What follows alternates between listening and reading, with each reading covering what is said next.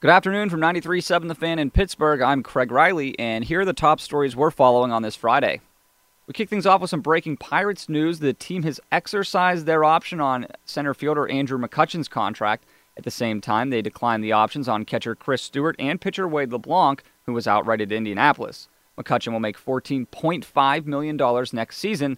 There's no guarantee that he'll remain a Pirate, however. When the Steelers report back to work on Monday, they will find themselves in a two-way or three-way tie for the top spot in the AFC. The Patriots, who also are 6 and 2, have the weekend off as well, while the Chiefs will play in Dallas. The Cowboys' chances would seem to be improved with Ezekiel Elliott in the lineup. An appeals court today temporarily blocked a lower court ruling, putting on hold again Elliott's six-game suspension.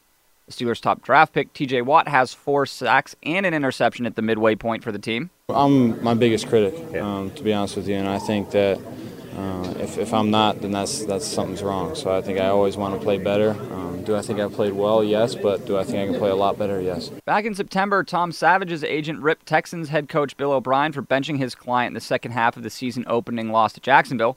Now, with Deshaun Watson's season ending knee injury, the former Pitt quarterback is again Houston's starter. No, it doesn't change anything. Obviously, it's not the circumstances you want to come in. You don't want to see someone like that go down. And but I'm I'm super excited about this opportunity and just going to go out there and play my game. Savage says you can't really replace Deshaun Watson. He's been playing absolutely lights out.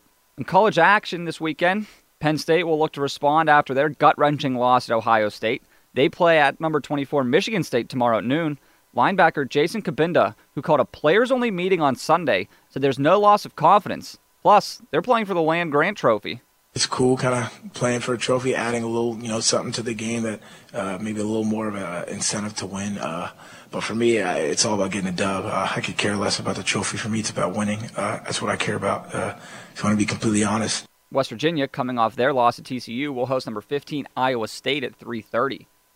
In local small college action in the PSAC, IUP puts its perfect record on the line at Mercyhurst. W&J, undefeated overall and tied for first in the President's Athletic Conference, will play at Geneva tomorrow at 1. In some Penguins news, they'll wrap up their road trip in Vancouver Saturday night. It's been a struggle as they collected only three of eight possible points so far. Defenseman Frank Corrado had a team high four blocked shots in last night's overtime loss in Calgary, and he's made an impression on Mike Sullivan. He's competitive. Yeah. You know, he's competitive. He plays within himself. He keeps the game simple. Uh, but it, but we really like his compete level in the battle areas. He's got a st- stiff game. And finally, on Saturday at 2, Pitt will face Slippery Rock in exhibition basketball at the Petersen Event Center. I'm Craig Riley for 93.7 The Fan.